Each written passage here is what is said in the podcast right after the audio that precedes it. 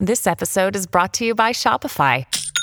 Forget the frustration of picking commerce platforms when you switch your business to Shopify, the global commerce platform that supercharges your selling wherever you sell. With Shopify, you'll harness the same intuitive features, trusted apps, and powerful analytics used by the world's leading brands. Sign up today for your $1 per month trial period at shopify.com slash tech, all lowercase. That's shopify.com slash tech. When you need mealtime inspiration, it's worth shopping Kroger, where you'll find over 30,000 mouthwatering choices that excite your inner foodie. And no matter what tasty choice you make, you'll enjoy our everyday low prices, plus extra ways to save, like digital coupons worth over $600 each week. You can also save up to $1 off per gallon at the pump with fuel points. More savings and more inspiring flavors make shopping Kroger worth it every time. Kroger, fresh for everyone. Fuel restrictions apply. At Evernorth Health Services, we believe costs shouldn't get in the way of life changing care, and we're doing everything in our power to make it possible. Behavioral health solutions that also keep your projections at their best? It's possible. Pharmacy benefits that benefit your bottom line? It's possible. Complex specialty care that cares about your ROI? It's possible. Because we're already doing it. All while saving businesses billions. That's Wonder made possible. Learn more at evernorth.com/wonder.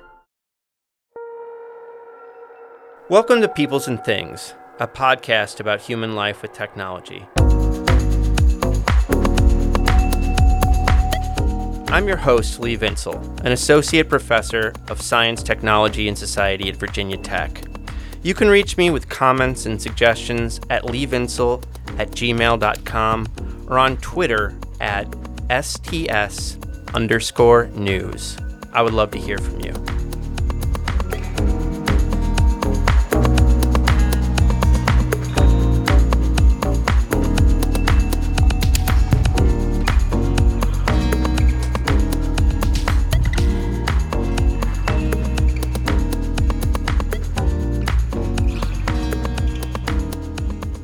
Welcome to episode 30, the final episode of season one of Peoples and Things. Producer, sound engineer, and good buddy Joe Fort and I will be taking the summer off to retool a bit. But we have a bunch of exciting things lined up for you later this summer. More podcasts with all kinds of great guests, maybe some YouTube videos, and other mysterious developments I will leave up to your imaginations.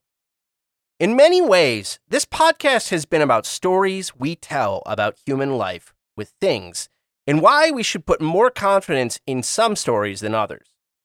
Stories about Silicon Valley have been central to how popular culture has talked about and envisioned technological change in the past several decades. I think as the air goes out of our current technology bubble, we are once again seeing that a wave of stories coming out of Silicon Valley have been little more than hot air. For example, stories about how Uber, Lyft, Grubhub, and other so called sharing economy companies constituted a technological revolution. Well, frankly, that was a load of bull. These companies don't even know how to make a profit. What we need then in our lives are good stories, better stories, stories with truth in them. I think this episode, an interview with longtime technology journalist John Markoff, is exciting when it comes to good stories about technology in Silicon Valley for two reasons. First, Markoff has covered Silicon Valley since the early 1980s and reported on business and digital technology for the New York Times for 18 years. He has written on a wide variety of topics over those decades, from the environmental damage of digital industries, to the lives of hackers, to nanotechnology, to the role of Bay Area counterculture in computing, to the ethics of robotics and artificial intelligence. In this interview, John and I first talk about his long career. He was a tech journalist long before that idea even existed.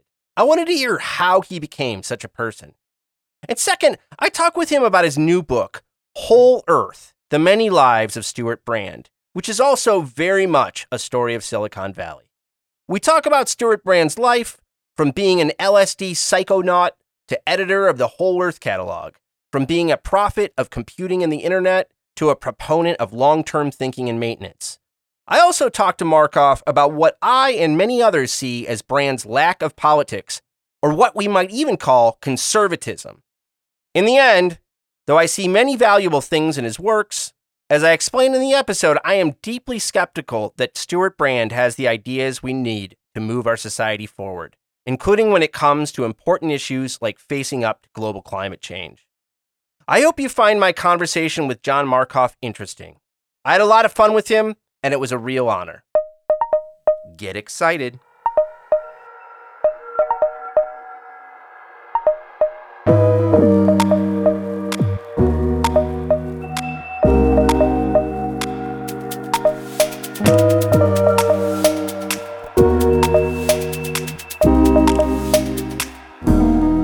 Thanks so much for taking the time to talk to me today. It's nice to be here. Good, good to talk to. So uh, I do want to talk about Whole Earth, but I, I kind of want to put it in the context of your longer career. You were what we now call a tech journalist long before that idea ever existed. So how did you come to to write about the businesses and technologies of Silicon Valley 40 years ago? So without going uh, on too long, let's see. I grew up in Palo Alto, California, which ended up being uh, part of Silicon Valley. Um, I actually uh, played in the Hewlett um, family household. Bill Hewlett went to school with me. Bill Hewlett Jr. went to school with me all the way through uh, elementary school, junior high school, high school. Um, and I delivered newspapers to in Palo Alto to the future homes of both Larry Page and Steve Jobs, which is kind of richly ironic at this point because they probably did more to change the way news is delivered than any two humans on the face of the planet.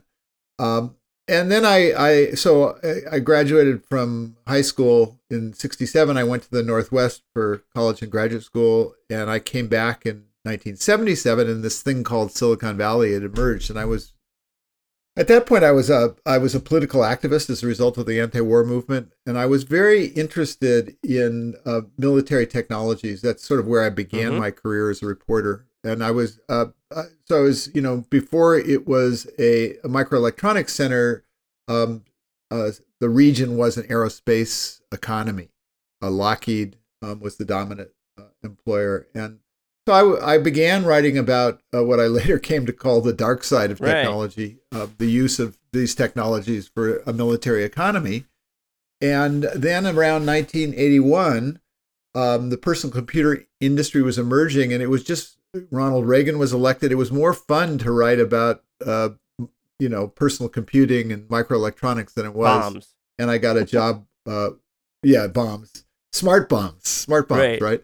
Uh, I, I, I got a job uh, writing for the first weekly for the personal computer industry, which was called InfoWorld, and I, I sort of, I, you know, I was sucked into what John Doerr would later call the largest legal accumulation of wealth in history. Yeah.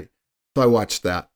Uh, uh and you know, you were, as you've described, you were a hometown boy, and you know, and yet this is happening around you. So I mean, I, for the last 15 years now, there's been incredible excitement and kind of verve around Silicon Valley firms in the early 80s was there similarly kind of you know was there a, a, a, lot of energy around these firms? Was it really exciting in the way that we think of it now?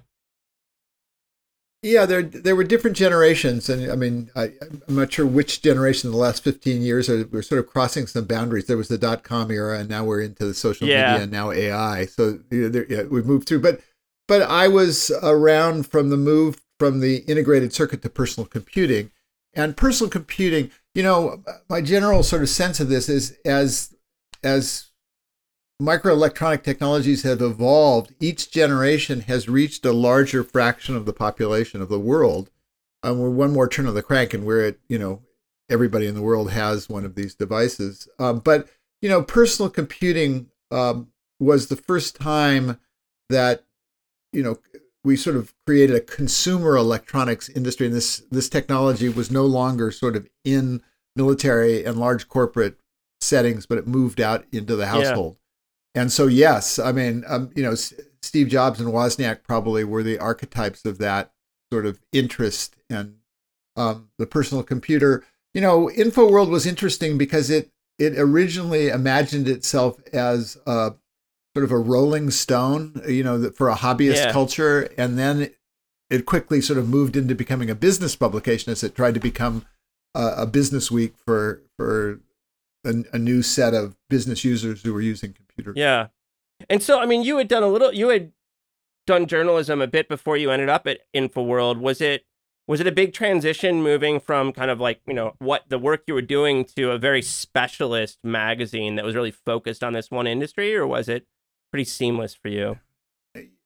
Well, that was pretty interesting because InfoWorld, uh, the people who are running InfoWorld were not really professional journalists, and so I walked in. I had I was also coming out of, you know, I hadn't gone to journalism school. I had spent five years working working for the alternative press, Mhm. and I was writing for something called Pacific News Service. And the funny thing about PNS is they were um, they were a news syndicate that was picked up by over 300 papers around the country.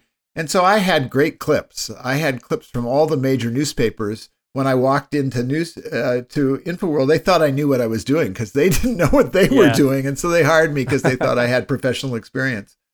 Uh, and we all sort of were making it up as we went along at that point. And it was fun. Uh, it was a, a you know a group of people who were sort of close to the hobbyist w- personal computing world. Um, it, was vibrant. You know, home home- homebrew was still meeting back then. The Yeah. Homebrew Computer Club, which was where you know Apple came from, basically, and probably twenty other Mhm. companies. You know, the last few years have also featured, you know, very public and often kind of ear piercing criticisms of digital technology companies that some call the techlash. But you are one of these few writers who have been pointing out the kind of darker sides of these industries for a long time. So in 1985, you published the, the a co- book with a co author called The High Cost of High Tech. So, what was that book about, and what was the high cost of high tech at that time? Yeah. So that's if, first of all, just to put things in context.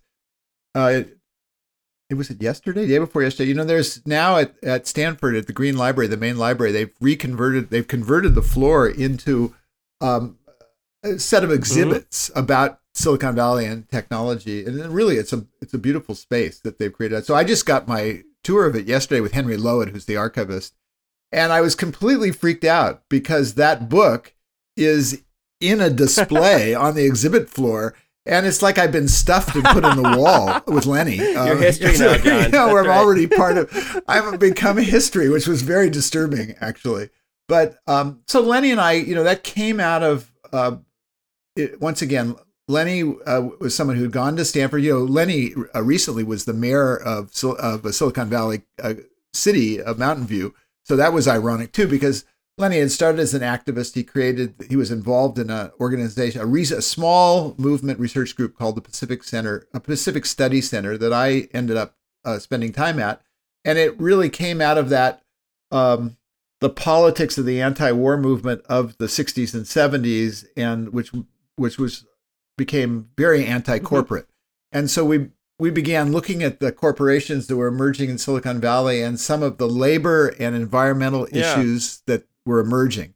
Um, multinationals, uh, uh, you know, the, the global supply chain was just emerging. And so um, they were creating this workforce that was being exported into Southeast Asia. And there were all kinds of labor issues. And then, of course, at that point, they were still manufacturing uh, at scale uh, in the region. And it was an environmental Yeah. nightmare. And so we were pointing out those kinds of things. And then there were also issues around, believe it or not, there was a point. I mean, this was a real lesson for me where Lenny and I in, in the early 80s thought that Silicon Valley couldn't grow anymore because the, the, the consequences of growth were re- readily apparent. And, um, you know, we were, we thought that Silicon Valley then, a decade old or whatever, had reached some, some sort of limits. I mean, at that point, you needed two incomes to live in Silicon Valley, and we thought that was remarkable. How could that go Yeah. on? And um, so we were early to to call. Um, you know, computer networks were not even really on the horizon at that Yeah. point. That was sort of very early, but but the, the, the you know the consequences of this technology were already raising Mm-hmm. Significant questions. I heard some anecdote, uh, pr- maybe from someone at the Computer History Museum about, um, you know, uh, Silicon Valley being like one of the densest areas of Superfund sites in America or something like that. You know, it's like that in uh, New Jersey. So it's a pretty polluted place from this these earlier moments in its history, right? It it was. Um, there were not restrictions. Um, I remember going to uh, a trailer park uh, downwind from a semiconductor factory in Sunnyvale, and a guy showing me he could wave a ketone stick, uh, this you know this the sensor in the air and capture uh, stuff. It was floating. I mean, Yeah. you know, it was supposed to be a clean light industry, but in fact, the pollutants were invisible. And you know what happened, not for environmental reasons. Well, it was partially for environmental reasons, but also for labor cost Yeah. movements as they ec- manufacturing was exported and became clean that Yeah. way, and they moved the ec- they moved the pollution to Asia, Yeah. basically. Sadly true. Um, in 1988, you moved from what you ended up at the San Francisco San Francisco Examiner to the New York Times. And I just wondered, I mean, you've certainly covered a lot more than tech during your time there at the Times, but more and more that kind of became a central part of your work. So I was just wondering, what, what was it like kind of covering new industries, not for locals on the West Coast who are involved in the computer industry, but for the like, you know, this East Coast establishment that's like the nation's newspaper of record. What was that transition like for you? Yeah, it was. It was. Uh, I I was at that point working for the San Francisco Examiner, and I was I was there because I was writing about Silicon Valley, and the Times brought me to New York to be what they called then their national computer writer. So there was one person in Silicon Valley who was not really. I mean, at that point there was still a banking industry in the Bay Area, and so he had a multi. He, you know, Andy Pollack was doing multiple uh, roles. He wasn't just covering technology, and I was in New York as the other techno, as the other computing Mhm. writer. Um, the Times had a broader view of technology at that point, and there were people writing about other kinds of technology. These days, Yeah. you know, everything's sort of devolved into the internet. But at that point, I was brought back as the national computing writer. And in 1988, from the point of view of the New York Times, that largely meant I was responsible for IBM, and then I could write about other things because IBM was seen as the dominant factor, and it was the dominant Yeah. factor still. It was just just changing at that point. And um, you know, it was striking for me as uh, as I mean, I was not a I was I was in my 40s by that point, but going up to see IBM's manufacturing uh, processes and manufacturing lines uh, in the Hudson Valley where they made mainframe computers, and I was so struck because that I had a very different idea of how you made computers. Yeah. I mean, you know, IBM's big problem in making uh, mainframe computers was extracting heat from these these very high speed circuits, and so you had these basically these plumbing systems that had to uh, use uh, water to move uh, you know heat away from the circuits, and that was not the way it worked in Silicon Hmm. Valley. Um, it was a very different thing. So I started. Um, I started uh, as a as writing about the mini computer industry, the mainframe industry, but I was still focused on Silicon Valley because I could tell that was the story. And I I was out on the West Coast do- half a dozen times a year, um, and after four years, the Times let me come back. right on. That's what you wanted to do, huh? So, Well, um, you know, I was never. I mean, just from, I was, I was, I thought the story Yeah. was there, the story I was interested in writing about, and um, you know, it, it, the Times was very. They let me go where I what uh, with what I was interested about, and you know, I was I was writing about things. When I was at the Times in '88, one of the first stories I wrote that had a really big impact was uh, uh, uh, what was called the Morris worm.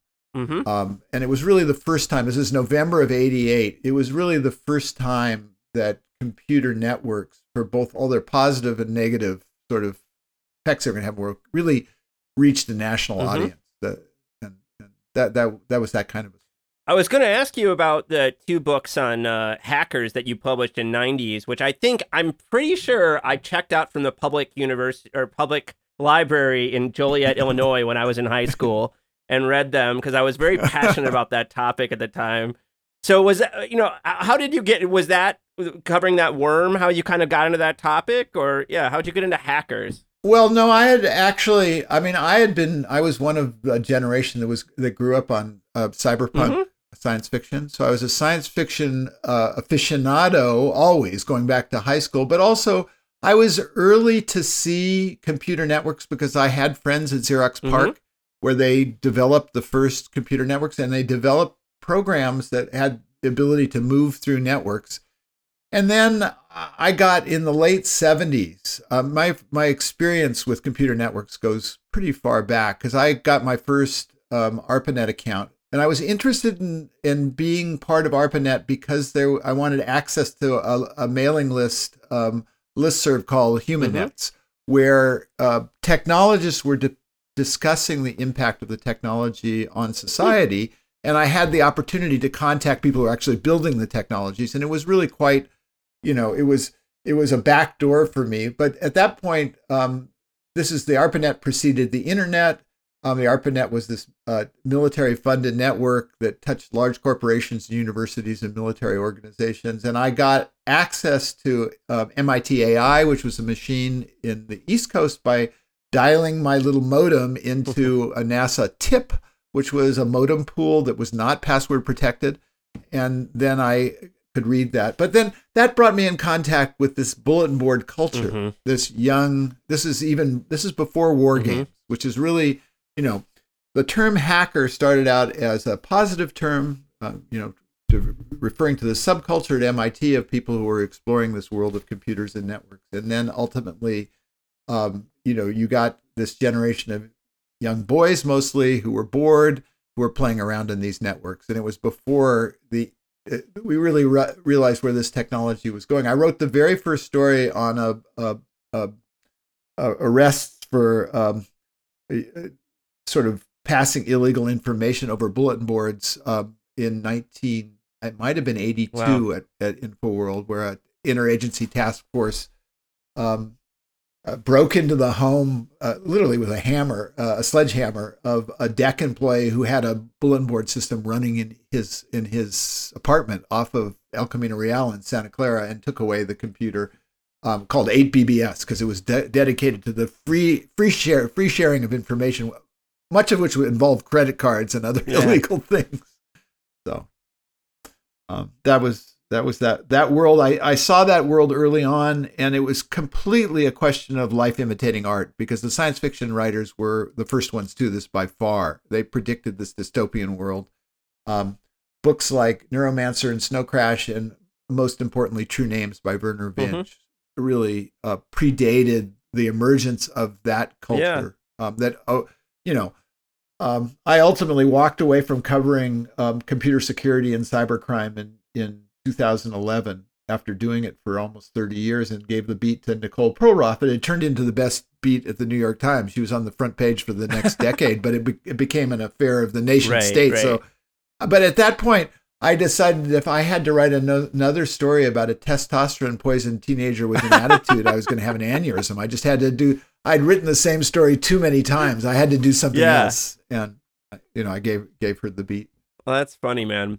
Um, in 2005, you published What the Dormouse Said How the 1960s Counterculture Shaped the Personal Computer Industry. And now there's like a giant literature on this topic, but I feel like again, you were you were on this topic um pretty pretty early uh, all things considered. So I mean, how'd you end up how'd you come to write that book? And I mean, you've already kind of described you were a part of this kind of anti-war counterculture. I mean, this is part of your experience was it just like reflecting on where yeah. you'd come from and where the industry had come from?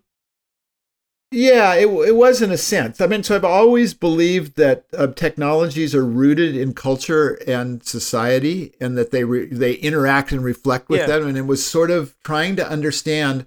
You know, I was gone from uh, this part of the world from 67 to 77 and i came back and there was this amazing uh, economic and technological region that yeah. emerged that was like a Florence. It was it was it was changing the world, and so in a sense, it was I, I call it an anti autobiography. It was what happened while I was gone um, to my yeah. hometown, uh, and I really wanted to understand. And you know, Dormouse, I was trying to understand the interaction between technology and culture and politics.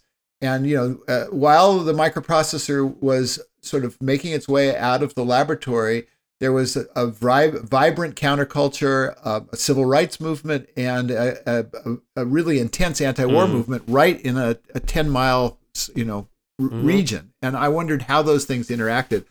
And I think I came to, I mean, you know, I'm a failed sociologist. I I, right. I, dropped out of a graduate program in sociology, and I'm sort of I, I I try to understand how these things interact, and I I actually think I came to the theory that explains this because you know, a lot of people basically said that I was sort of making the argument that uh, LSD leads uh-huh. to, uh, you know, creative inventions. Uh, and that's not the argument I was trying to make, but I did think there was some relationship between those two things. And some social scientists at the Santa Fe Institute um, uh, have a theory about, uh, I think they describe it as creativity on the edge of mm-hmm. chaos. Mm-hmm.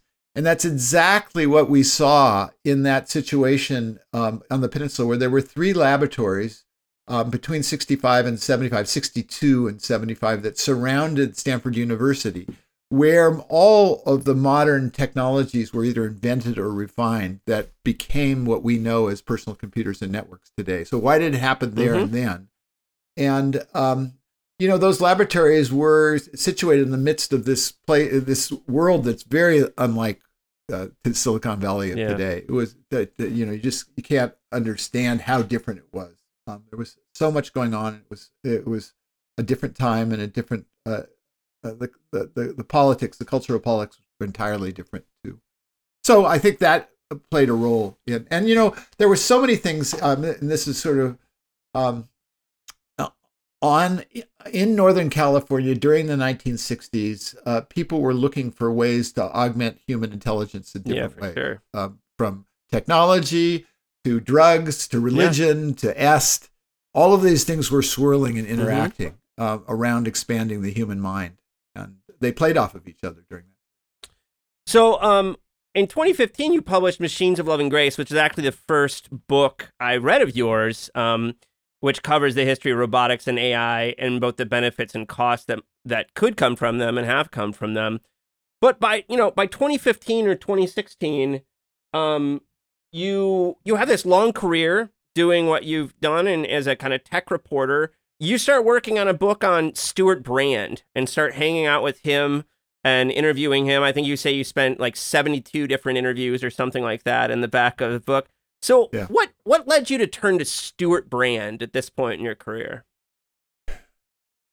So uh, I'd been at Times for 28 years, uh, and I was, uh, you know, I wasn't, comp- I hadn't completely gotten daily journalism out of my my uh, system, but the Times really uh, was not interested in me doing something else. Mm. They wanted me to keep covering AI and I had written about AI pretty intensely for a decade, and I was ready to write about something else. And so, for whatever reason, I wa- I you know, almost seventy, I walked away from, um, I walked away from daily journalism, uh, and in part it was because Kevin Kelly, who was a, a protege of Stewart Brand's, he was the first editor of Wired. He's a friend of mine um, called me up one day and said, "Hey, you know, Stewart was thinking about writing his autobiography, but he's decided not to. But I think he's interesting enough that somebody should huh. write his biography, and I think it should be you." And I thought about it, and I thought, well, for a couple of reasons, um, I'm really I, Stewart was the right person and the right vehicle for me. I mean, he he was about a decade ahead of me. I followed a path that was sort of behind Brand yeah. in in many ways. Um, I, you know, we overlapped in lots of different ways, and so there was stuff around um, Silicon Valley that he was instrumental in that I was interested in. The puzzle of why Silicon Valley happened, where it happened, when it yeah. happened was part of, you know, Brand lived there twice um, it, it, while he was in college and then later.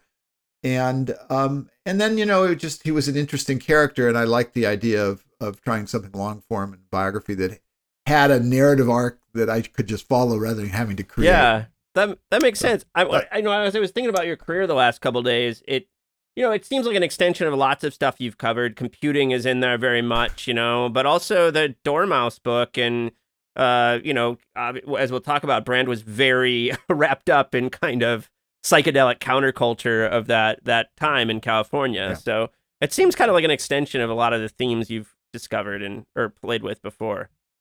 Yeah, and he touched on both. You know, one of the reasons I wrote a Machines of Loving Grace, or one of the things that I brought out in Machines of Loving Grace, is this uh, dialectic or paradox um, between artificial intelligence and intelligence augmentation, which has, you know, which I noted first uh, in Dormouse that there were these two labs in 1962 that started on either side of campus, and one sent out to replace the human. That was John McCarthy, that coined the term artificial intelligence and the other set out to extend human Mm. intelligence. That was Doug Engelbart, who coined the term intelligence augmentation. So you had this dichotomy of AI versus IA, and Stewart ended up being right in the middle of that as well.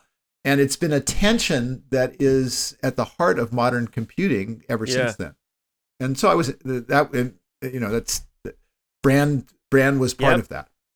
So I think Brand will always uh, be best known for the Whole Earth catalog. Um, and my parents were kind of back to the Landers and then briefly in the 70s. And I actually have this is my dad's copy of the ninth, the whole Earth, the next Whole Earth catalog, Access to Tools. Catalog. And uh, I actually bring this Yeah. to class to show students.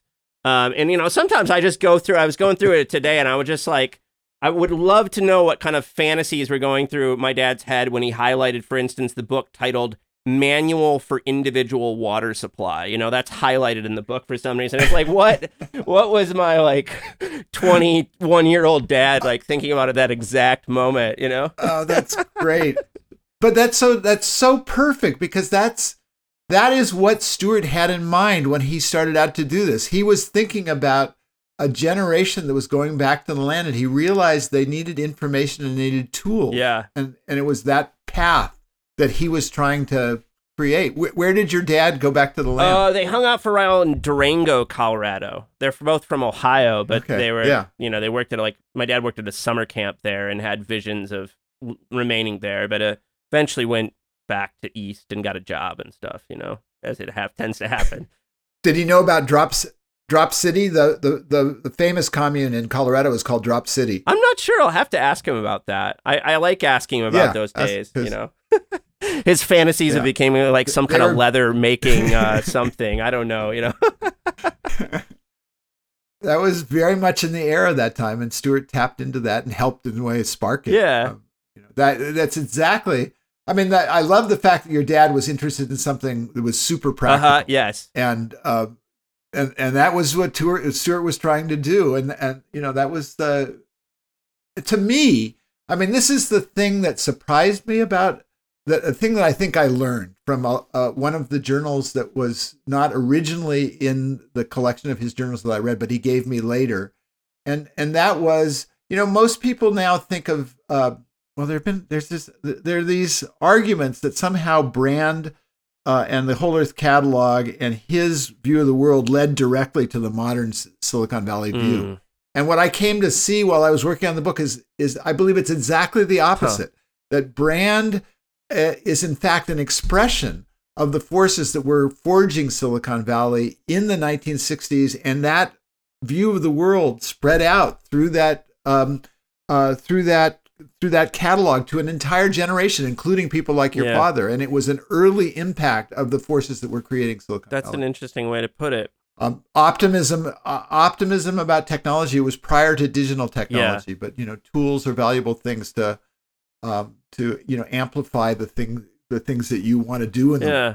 and it was like this instruction manual for inventing your life that tapped into an entire generation you know some of them went back to the land like your dad but other people were like people like steve jobs and it was simply a fantasy amplifier right. for them A fantasy amplifier, I think, is yeah, it's like an infrastructure of fantasy or something like that. You know, it's uh, it's great. Um, Another day is here, and you're ready for it. What to wear? Check. Breakfast, lunch, and dinner? Check. Planning for what's next and how to save for it? That's where Bank of America can help. For your financial to-dos, Bank of America has experts ready to help get you closer to your goals. Get started at one of our local financial centers or 24-7 in our mobile banking app. Find a location near you at bankofamerica.com slash talk to us. What would you like the power to do? Mobile banking requires downloading the app and is only available for select devices. Message and data rates may apply. Bank of America and a member FDIC. So how does you know, as we kind of like briefly mentioned, Brand is very involved in psychedelic culture and the kind of the, what we think of as 60s and 70s. He's hanging out with Ken Kesey and the Merry Pranksters and all this kind of stuff. So how does that his in your understanding, how does his taking part in that kind of culture feed into him becoming editor of the Whole Earth catalog? Like how does that transition make sense?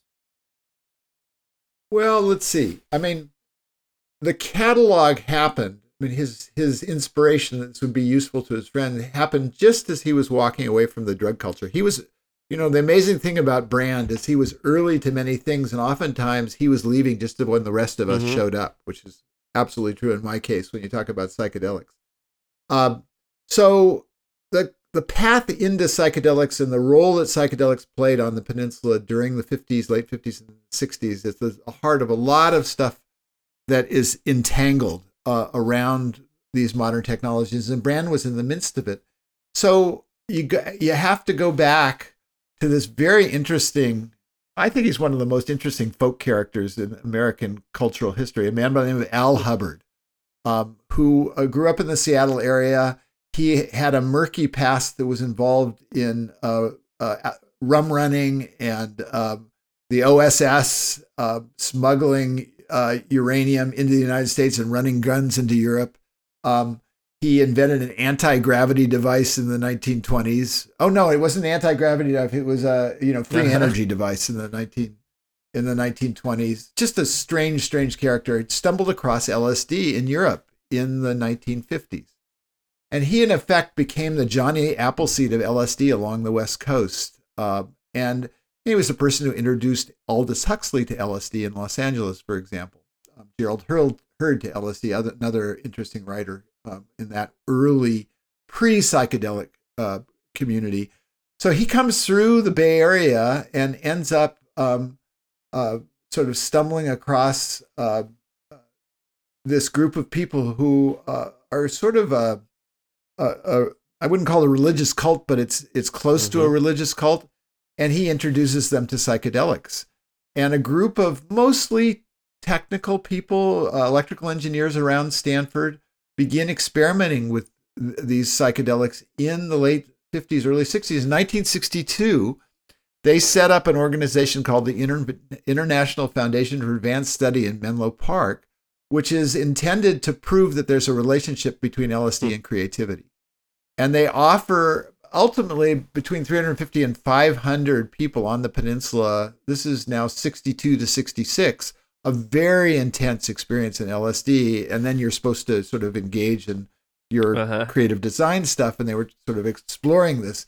One of the first people to go through this was Stewart. This is actually um, before he actually came in contact with Kesey. He had, you know, he he had played with LSD uh, with other psychedelics on the East Coast while he was in the military.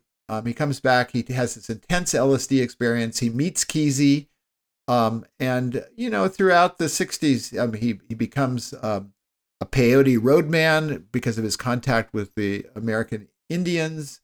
Um, you know, he uses uh, LSD. He's involved in the acid tests, um, which you know Kesey basically was running uh, 63 to 64 to 60, 66. He organizes himself the most uh, uh, sort of the largest and the most uh, sort of ambitious acid test, which is called the Trips Festival the Longshoremen's Hall in January of 1966. LSD is still a legal drug. Um, and that's an important cultural event because it was the first time, as Tom Wolfe wrote, it was the first time the 10,000 hippies in the Bay Area realized that there were 10,000 hippies and it had this idea of, of catalyzing a community. It led directly to the Summer of Love and the Haight Ashbury and to the San Francisco music scene because they because Stewart basically brought in Bill Graham to take tickets and, and help them with marketing. And Graham realized that there was money in music. And the the day after the Trips Festival, he went out and leased the Fillmore um, that became Yeah. the home base for the for the San Francisco music scene. And so Stewart would spend about uh, another two years, uh, you know, in that psychedelic world. And then in 1969, I mean, of course, Kesey Yeah. moved away from from LSD, and Stewart was there at the acid test graduation. 69 was actually the last time he took LSD, and, and he, he was done with Yeah. it. He moved on. And, you know, at the same time, he was showing Doug Engelbart's um, system, which was called the online system to Kesey. And they gave Kesey an hour long demonstration of this writing tool, basically. And Kesey walked away shaking his head, saying, This is obviously the next thing after LSD. And it turned out that it was. And Stewart then, of course, a couple years later, wrote this seminal piece in Rolling Stone uh, on on Spacewar. Um, Uh, and it was really the first time that people like me, I read that from when I was in Eugene in graduate school. It was really the, it opened my eyes to the fact that computers were going to be more accessible and there were these things like Mhm. computer networks. It was the first hint that we had that. And, and he, uh, he sort of, he framed that as the next step after, Mhm. after drugs. So that was, And Yeah. so, how I mean, there's computers are, are part of his vision and become even more part of his vision and, and his writing uh, in the 80s. We'll get to that. But how does he become so focused on tools and how does he, you know, how does he get into this kind of stuff that we associate with the back of the to the land movement, but is much bigger than that, obviously. Yeah. So, you know, when Stewart was on, he was living in San Francisco. Um, he was uh, able to attend a series of lectures that Buckminster Fuller gave at uh, at uh, in San Jose, and was was really affected by still uh, uh, Fuller's view of the world in, in that period, uh, sixty six. Um, and, and so Fuller, of course, is the one. And if you ask Stewart, where does this access to tools idea come from? You'll, he'll say he'll say he was simply channeling Buckminster Fuller. Fuller's argument was if you want to change the world, you give someone a tool and teach them how to use this. And I guess this is a notion that must go all the way back to Mhm. Archimedes, right? Um, give me a lever and I'll move the world. But Fuller uh, sort of drove it home to Brand, and that was the framing he brought to you know he was going to make tools accessible to to his friends. Now, but what I what I realized from finding this lost journal that he kept in the year before he started the catalog, uh, you know, late '67 to '68, is he was also more influenced by Douglas Engelbart than he Uh-huh. remembers. And if you think about what Engelbart was doing, he was working on designing computing as the universal tool.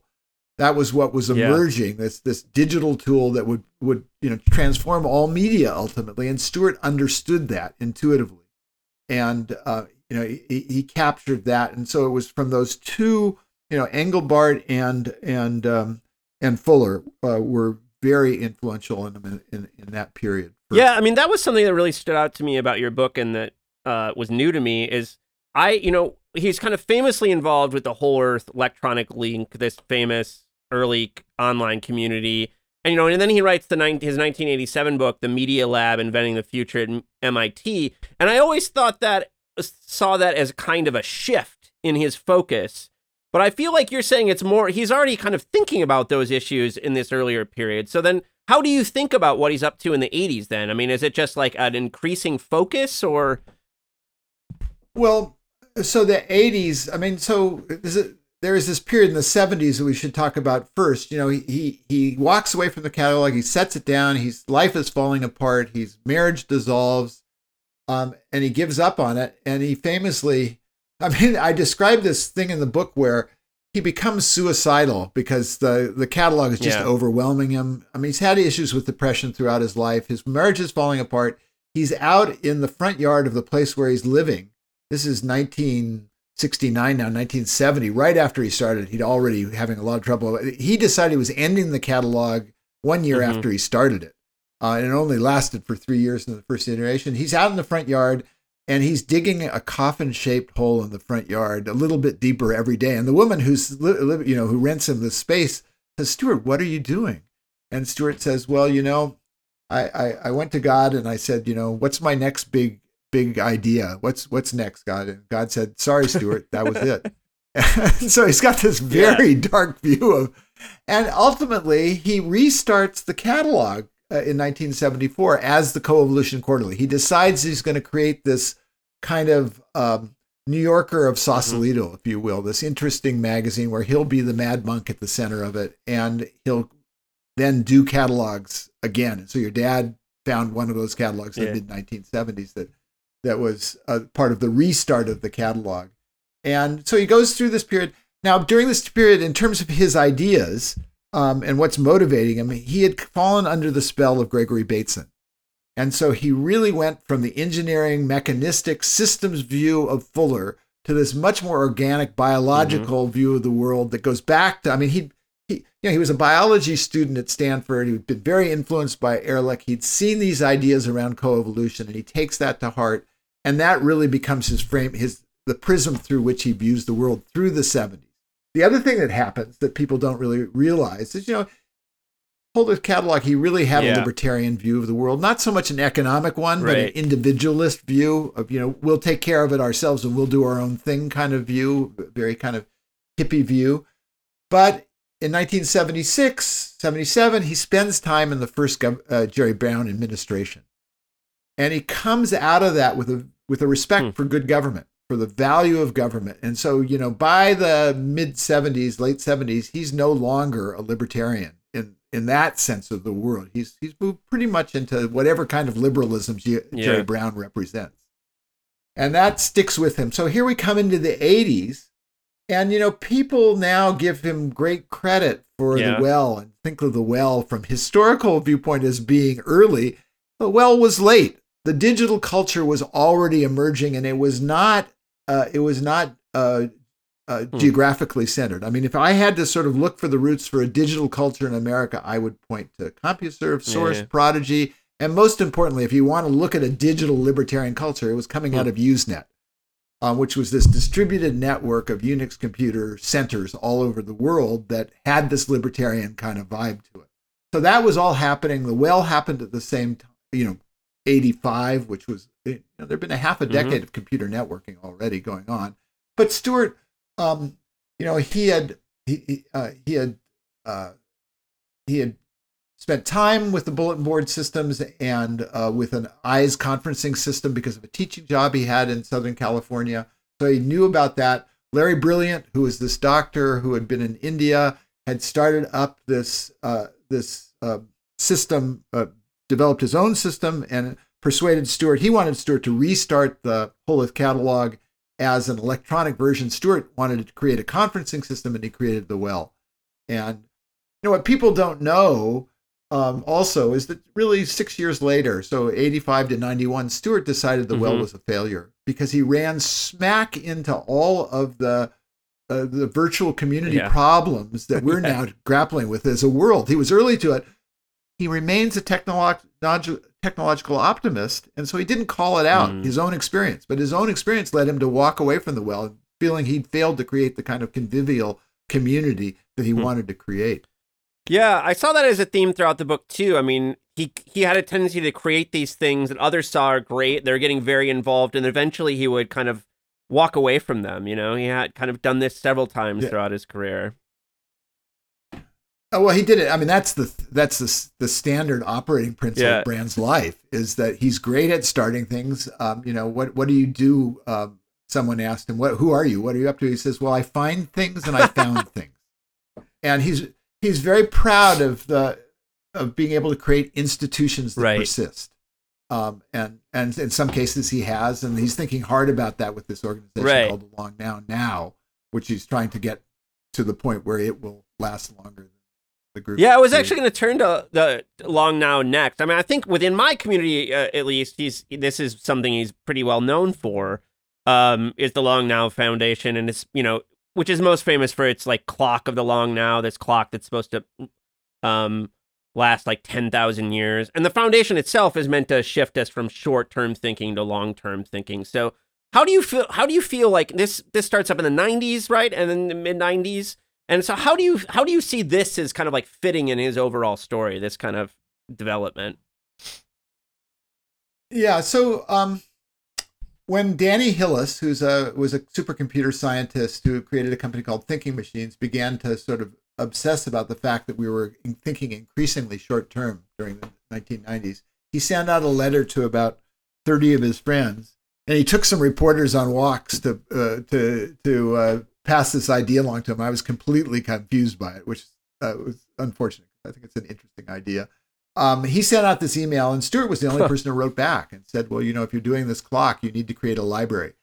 Um, Stewart was was thinking then about libraries and continuity and um, basically basically the maintenance of society over generations. Um, he'd already started to think along long term thinking was on his mind at that point, and so it fit very nicely. Um, it became his overriding passion. I mean, it's you know he's been engaged in that since 1995. Um, he spun an organization out of it with his wife Ryan Phelan in 2011 called Revive Mhm. and Restore, which uh, is committed to this some of the same principles. And um, you know, he's working now. uh, It's you know, even though he thought he didn't have enough energy for a book, about three years ago he started to work on a book on the importance Right. of maintenance for survival of civilization. And I guess the, you know, if you want to, what's the, how do you explain that? The the the best example they cite uh, uh, for this long term, the importance of the value of long term thinking is this this anecdote about uh, uh, Oxford University, where uh, they discovered that one of the main buildings in the school, the roof had worn out, and they were trying to figure out where are they going to get the timber they Yeah. need to replace this. And so they asked the forester, and for the Oxford had a forester, and said, "Oh, you know, sir, I wondered when you were going to ask this. We started growing this forest 600 years ago, so somebody had the foresight to actually plant these trees and keep keep them uh, for that period of time." And I, I think that's a very Mhm. nice framing. So uh, you brought up his like kind of transition away from libertarianism uh, a couple minutes ago, and and also I think it connects. What I want to ask you also connects to what you called as technological optimism. So you mentioned at least twice in the book that Brand's always been kind of attracted to power, or he's kind of been around power, and this comes like you know people he's associated with, universities connected to. We can just kind of keep going down the uh, list, but it's got me thinking about something in the, in the technology study circles I run in. I think Brand has a very mixed reputation, and a lot of people criticize him for basically being what we might call like apolitical in some sense. And the critic criticism goes that you know he's well known, he has a big megaphone, lots of Twitter followers, for instance, but he doesn't use that for what you know certain people would say like is their vision of social good. So like give a concrete example he's not publicly cr- criticizing Amazon for its lousy labor practices. He's like taking money from Bezos to to build a clock. You know, would be like a classic example that folks would point to of like he's not really going after the power structures that kind of create ill stuff, at least directly and publicly and vocally. So, how do you, what do you kind of make of that criticism and uh, you know Yeah. what it the role it plays in his life? Yeah. So um, Stewart is someone who, uh, when, when we spoke first about his politics, um, he self-identified as Uh-huh. conservative, but it's a he's a conservative who can't read the Wall Street Journal because he's so Hmm. infuriated by their editorial. So what kind of conservative is that? And we went back and forth a lot about what his politics were. I think his politics with respect to uh, sort of activism have also cycled back and forth. I mean, he was active on environmental Yeah. issues at some point. However, at the same time, when he started the Whole Earth Catalog in the context of the of a really intense anti-war movement, he decreed that there would be no politics Right. In there. there. You know, there would be no religion, no politics, no art in the original Whole Earth Catalog. And in fact, he violated his principles Yeah. constantly in there. I mean, you know, uh, Gary Snyder uh, published his his uh, four principles in in uh, a Whole Earth supplement. Um, so it- there was a little bit of contradiction in there. He had early on a confrontation, or a basically ended up working with some people who he, who called Yeah. themselves New Leftists. In fact, although they were actually Maoist, I was part of the New Left, and I was not part of the uh, the Maoist or the Marxist Yeah. part of the New Left. Um, and so uh, I, I had a different perspective than Stewart, but uh, he was really traumatized by his uh, his early interactions with the, the what he called the New Left. He was also on he was also on basically in Kesey's orbit and what he called the psychedelic side of the Uh-huh. anti-war movement, which was sort of anti-political in as much as you can call it that way. And so, um, you know, he he's shied away from activism at times. He's been an activist at other times. He's been a local activist Mm. on on uh, community issues in Sausalito, for example. Yeah. So it's mixed. And in fact, I just I, I find he's closest to Jerry Brown on in so many so many ways. Um, you know, his heart on lots of these issues um, is Mhm. on the left. I mean, I think that and, and his head might Yeah. be on the right, you know. And so he's torn. I think is the reason that it gets Can so you characterize like how you've come to think of as conservatism? and what do you, what do you think that means to him when he says I'm conservative? Well, I, I think it's strongest. Yeah, it's it it it. Andy Kirk, Andrew Kirk, the environmental historian, talks about this thread, uh, this conservative thread within the American Uh-huh. environmental movement. I think that sort of is where uh, this goes back Yeah. to Teddy Roosevelt. That's sort of the line that- Conservationism. you know, you have to align. Right? Stewart. Yeah. Yes, as much as conver- yes, very much so. He now does not call himself an environmentalist. He calls himself a conservationist, right.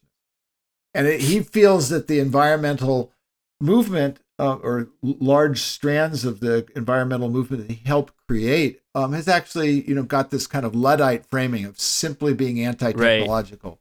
Um, where he feels that we're, for better or ill, we're we're we're bound to technology. It, it, it you can't separate humanity from yeah. from you know the use of yeah, tools.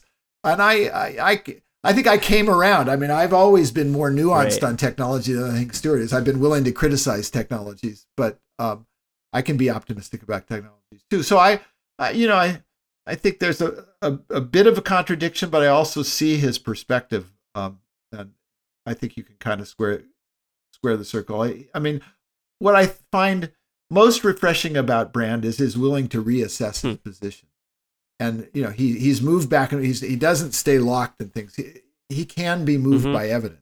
I mean, the stuff on uh, you know, the, the, stuff on nuclear power is interesting because the environmental movement, I think, is more torn about nuclear power oh, yeah. than they were. Uh, or geoengineering, fact, the nature of or geoengineering, which he also yes, advocates for. So this is, I was going to ask you about right. this, you know, his book "Whole Earth Discipline: and Eco-Pragmatist Manifesto," which is very controversial in some environmental circles because he pushes for nuclear power right. and and and geo. But go on, I want I want you to if well, so I was just thinking about the nuclear yeah. power in, uh, issue first, because um, I've found that the framing on nuclear power from the environmental perspective has now yeah. changed. The original debate was over waste, right. and now the criticism, which I think might be value, is that nuclear is too late. It can't right. help us. it won't come quickly yes. enough because of the cow. And so it's a very different framing of, of the issue. But um, you know, Brand, uh, you know, he he got. Um, he was mildly anti-nuclear during the 70s and into the 80s. Then Peter Schwartz mm. convinced him that um, the waste issue was not uh, correctly framed by the environmentalist, and it was necessary to get across yeah. the chasm on in terms of two sustainable uh, uh, energy sources. And you know, I'm I'm watching that debate. Yeah. I, I he opened me up a little bit on it. I was sort of completely anti-nuclear, and now I think, well, if these next generation yeah. nuclear technologies work Right. We need them. Yeah, I mean, I I'm actually I don't have strong. Some of my friends have strong views on nuclear and and geo, but I don't. You know, my, my thing is more the regulatory side of it. You know, I feel like so many of the issues around climate change and stuff. There's clearly corporate interests that are keeping them the way there is, and the only way you get through that is politics, and that's just like not. That's not how he yeah. tends to frame the discussion. You know, is in terms of like the civil rights type stuff, you know, to go back to your earlier story that we would might need to uh to get from here to there, I guess. You know what I mean? Yeah. Yeah. Yeah. I I I agree. And so I what I like, I mean, me, I was, you know, I'm I'm a text well, as a kid, I was I, have moved away from my left wing politics, but I was a textbook yeah. new leftist. And bumping into Stewart was good for me because you know, I would see I would see as a result of talking to him, I'd see the world yeah. in different ways, and I'd go, "Whoa!" You know, I get it breaks you out of your paradigm. That can be very. You know, I forgot to ask you earlier, just to get it, you know, so listeners here. What do you remember the first time you met him? When when you were first like so when when were you because like you guys inhabited like no, similar worlds for a long time. So like when was the first time you were on? Yeah, I have I have two. I mean, the first time I actually met him was the 1984 Hackers Conference, but there are two earlier. Uh, uh, collisions with him. Um, one was uh, we both shared the same event when I was growing up, and he was at Stanford. A De Gaulle, came, a De Gaulle, Charles De Gaulle came to Silicon Valley. Well, before Silicon Valley, he came to Stanford Industrial Park in 1960 and got this tour. And as he was leaving town, he went down. Uh, he, his motorcade went down Waverley, which went right past my house, and so all the school kids were let out of let out of school and we were all standing there waving our flags or whatever when De Gaulle came through and you know his nose, his cap, it was really quite iconic. And I remember it most clearly because the kids across the street who were a little older, one of them dressed up as Napoleon uh, and lay in the gutter.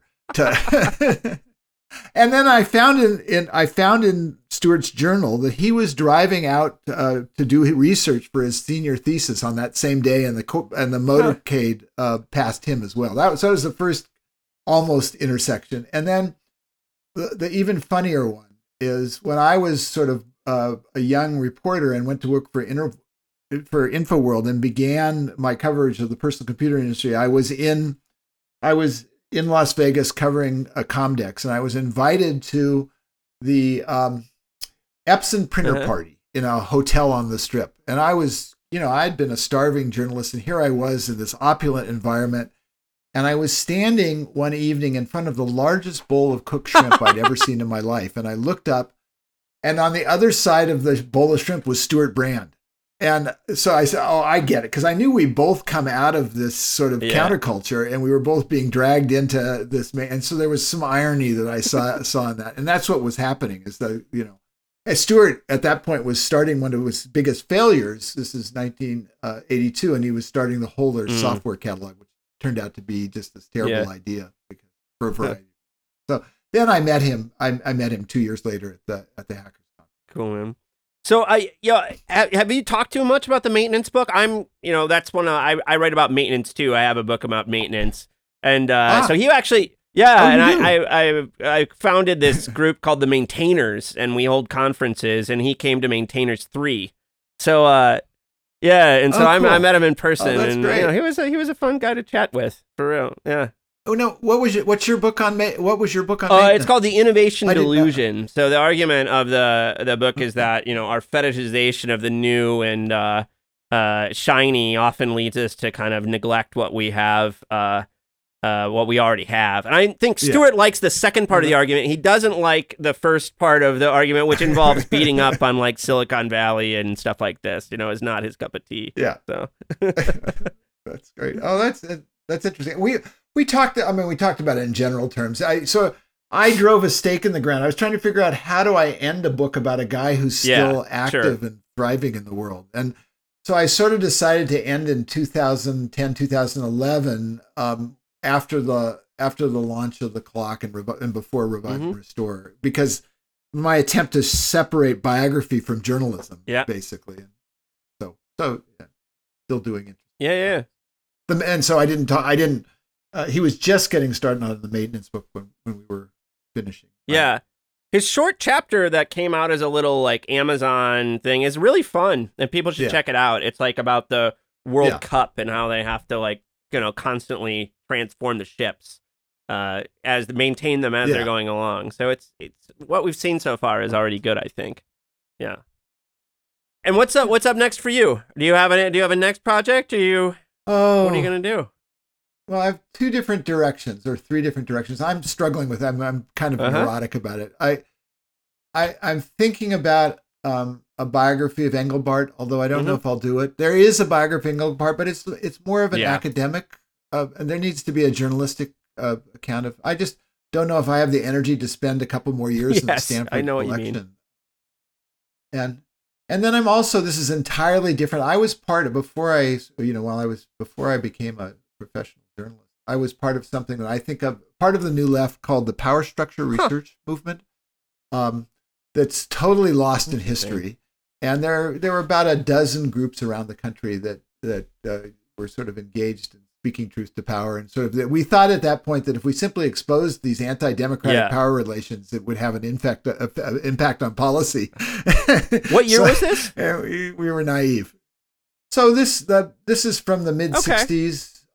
Uh, well, it was it was Okay. the '60s basically, the, and and so there were these groups like um, uh, the North American Congress on Latin Okay. America, National Action Research Against the Military-Industrial Comple- uh, Hmm. Complex, Pacific Northwest Research Center. I was going to say it sounds like Nader's um, Raiders Pacific kind of Study- stuff. Yeah. Very much uh, Nader stuff. Pacific Study Center. There was a guy by the name of G. William Domhoff Oh, yeah. who wrote Who I- I Rules have that America, book. who was a Yeah. well, so he was a disciple of Yeah. C. Wright Mills, um, and Mills sort Okay. of is where this this started. So between the muckraker, we were the inheritors of the the muckrakers and C. Wright Mills view. Yeah. of that sounds cool, man. I, I would love to know that story. I thought I would do some some Yeah. oral histories and try to collect that, and I've been talking to people.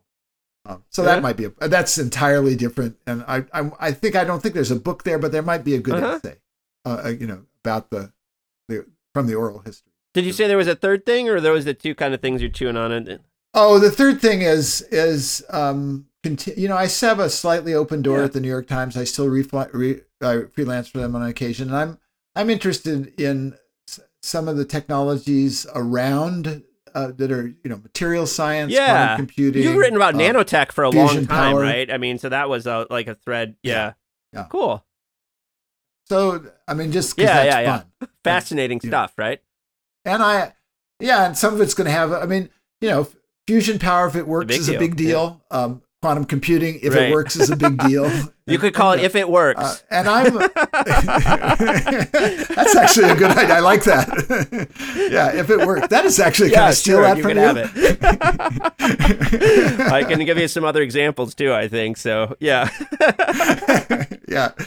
So we we've been around Yeah. long enough to to uh, to have a slightly Yeah. raised eyebrow about Well, John, man, this was so much fun. It was wonderful talking to you about your career, and thanks so much for taking the time today. Yeah, very good to meet you, and um, I hope we can stay in touch.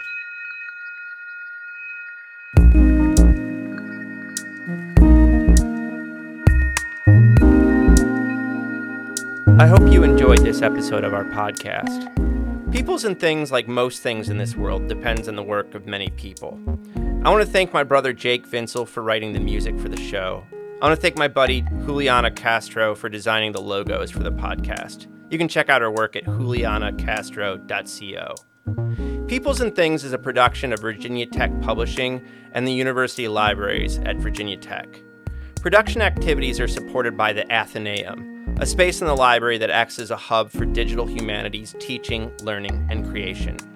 Joe Ford is the Athenaeum coordinator and digital humanities specialist at VT Libraries, and he serves as producer and sound engineer for the podcast.